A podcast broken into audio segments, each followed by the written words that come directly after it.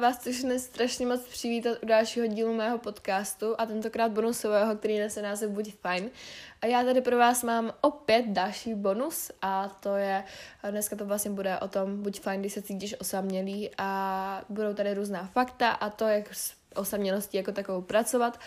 Um, taky bych chtěla upozornit, že tyhle díly jsou kratší, o dost kratší než ty normální a vlastně si tady jako rozeberu svou jméno moji prvotní myšlenku a přiznám se, že moje prvotní myšlenka byla vlastně uh, udělat uh, díl o tom, buď fajn, když se cítíš navíc, ale přišlo mi spíš rozumnější to převést do takovéhle podoby a trochu se pobavit o osamělosti jako takové, protože si myslím, že pro spoustu z nás je to aktuální téma. Pro mě už teď sice jako ne, ale vím, že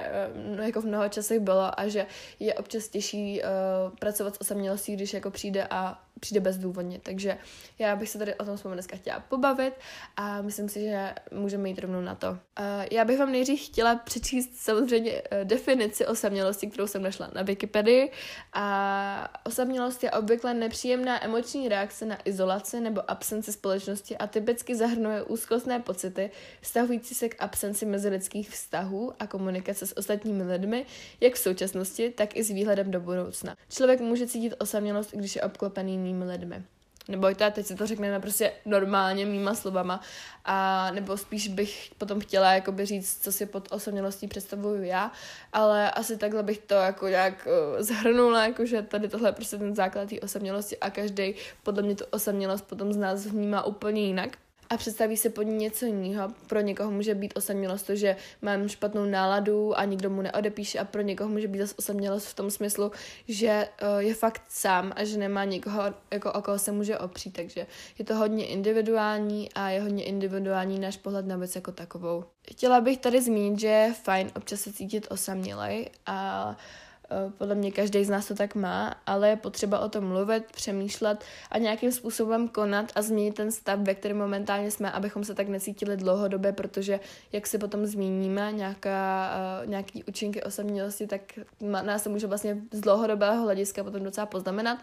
A tak, no to se hlavně nelekněte, že když se cítíte osamělý, že jako umřete nebo něco, to vůbec ne, nebo jako neměli, ne, to určitě, ježišmarja, ne to, držbu, prostě ne, ale uh, nechcete se prostě cítit takhle nahovno a osaměle jako dlouhodobě, ne? Podle mě každý s tím chce něco udělat a každý chce se cítit zase dobře a necítit se sám, takže to si potom proberem. Taky jsou dva druhy osamělosti, co jsem ani sama nevěděla, ale uh, emoční jsem pochopila tak, že vlastně vy jste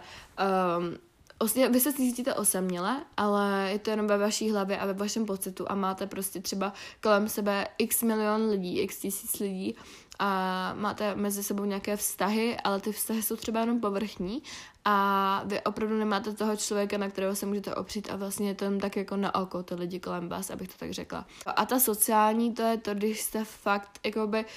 sám, když nemáte nikoho kolem sebe, jakože reálně nikoho, takže vlastně si to jenom nevymyslela, nebo ne, nevymyslela, teď to vyzní špatně, ale jenom to nemáte v té hlavě, ale vážně prostě nemáte nikoho, na koho se můžete opřít, jestli mi rozumíte. Taky jsem se cítila čas od času jako osamělá, ale uvědomila jsem si, že v tomto stavu nechci přetrvat a začala jsem konat. Bylo to teda hlavně na, na druhém stupni, kde jsem uh, hledala právě toho člověka, který ke mně pasuje, jak už jsem tady zmínila v minulém díle. A měla jsem pocit, že prostě jsem asi jako divná nebo jiná a že se se mnou nechce nikdo bavit, protože jsem taková amaková, takže uh, to bych asi tak jako chtěla takhle říct, že jsem to měla i taky a občas to mám pořád taky, i když mám kolem sebe úplně úžasný lidi momentálně. A tak se cítím prostě čas od času sama, ale to jako na každého tak jako dolehne a potom se z toho jako třeba rychle klepe, protože ví svoje proč a ví, jak s tím pracovat, takže nebojte, nejste v tom sami, pokud se třeba momentálně cítíte osaměle a nevíte proč, jelikož kolem sebe máte skvělý lidi, tak um, podle mě to takhle má jako každý z nás občas a musíme ten pocit jenom přijmout a nějak ho jako proměnit v to, abychom, už, abychom se ho zbavili a abychom ho už neměli. Tak jsem dřív měla, nebo jakoby já to mám pořád, jo, že se, že mám potřebu jakoby schazovat se před ostatníma a to byl můj největší problém na tom druhém stupni a přetrvává to i doteď a moc nevím, co s tím mám dělat. Já bych dala ráda příklad A je to třeba, když jsme v nákupáku, když jsem třeba s někým v nákupáku, tak to takový to porovnávání se s ostatníma a, a je to takový to, že si říkám, že jsem asi třeba z těch holek, co tady, tak jsem úplně jakoby uh, ne škareda, ale nejméně hezká a takový ty úplně špatný myšlenky, které vás vlastně jakoby podstrkávají tomu, abyste se cítili sami a abyste se cítili vlastně jinak a špatně. Takže to mě občas jako ještě pořád doprovází, teď už jako míň, ale když jsem třeba moc jako nevěřila, tak jsem si říkala, že ty kdyby tady teď nějaký kluk, tak, nebo kdyby mě jako by postavili nás ty holky do řady, tak já budu úplně tady na tom konci takový to káčat. Je to strašný, je to strašný, že si občas tak myslím a neměli bychom tak myslet a já už se na tom snažím pořád pracovat, ale a hlavně bychom se neměli porovnávat, jo. To slyšíme všude, ono to je potom těžší aplikovat, ale uh, chtěla jsem jenom říct, že to mi taky hodně způsobovalo to, proč jsem se vlastně cítila osamělá, hlavně na tom druhém stupni. Dokud jsem vlastně nenašla tu svoji nejlepší kamarádku až do té deváté třídy, takže, takže tak. No a taky bych vám tady ráda přečetla nějaký fakty o osamělosti, které jsem našla na internetu a přišly mi zajímavý je tady zmínit. Uh,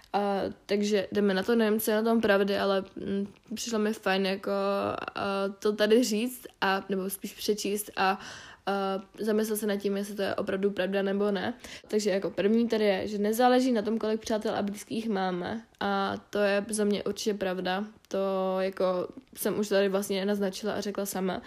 Více než 60 osamělých, nebo 60% osamělých lidí žije v manželství. A osamělost narušuje vnímání našich vztahů, je v sociálních skupinách nakažlivá, způsobuje větší pocit chladu, je nebezpečná téměř jako kouření cigaret a potlačuje fungování imunitního systému. Takže spousta věcí, které jsem předtím taky sama nevěděla a jak se vlastně necítit osaměle, to tady máme jako poslední bodík, a to je, že neupínejte se na jednoho člověka a na jeden cíl, nebojte se dát najevo své pocity a vyjádřit je, popovídat si s někým o nich a jakoby zblížit se s tím s druhými. Tím myslím to, že když vlastně někomu sdělíte své emoce a vyjádříte to, jak se cítíte, tak to spoustu lidí zblíží a navážete tak nové vztahy protože třeba zjistíte, že se cítíte úplně podobně, taky nechtějte po lidech, aby byly ideální, protože ani vy totiž nejste. Nejlepší věc v životě, nebo nejlepší věci v životě se dějí, eh, když je nikdo nečeká a i já bych se podle toho měla řídit, co se týče třeba jakoby najít si lásky a tak. Když ty nejlepší věci nečekáte, tak potom tak potkáte i ty nejlepší lidi a nejlepší vztahy navážete. Takže tím jsem to vlastně, to jsem chtěla říct tady tohle, tady tímhle bodíkem, taky mluvte k sobě jako k nejlepšímu příteli a budujte aktivně své vztahy, protože pokud budete sedět jenom doba na prdeli a nebudete vlastně projevovat tu snahu, tak, tak nikdo k vám nezaťuká domů a, a neřekne, budeš se mnou jako kamarád nebo budeš se se mnou bavit, takže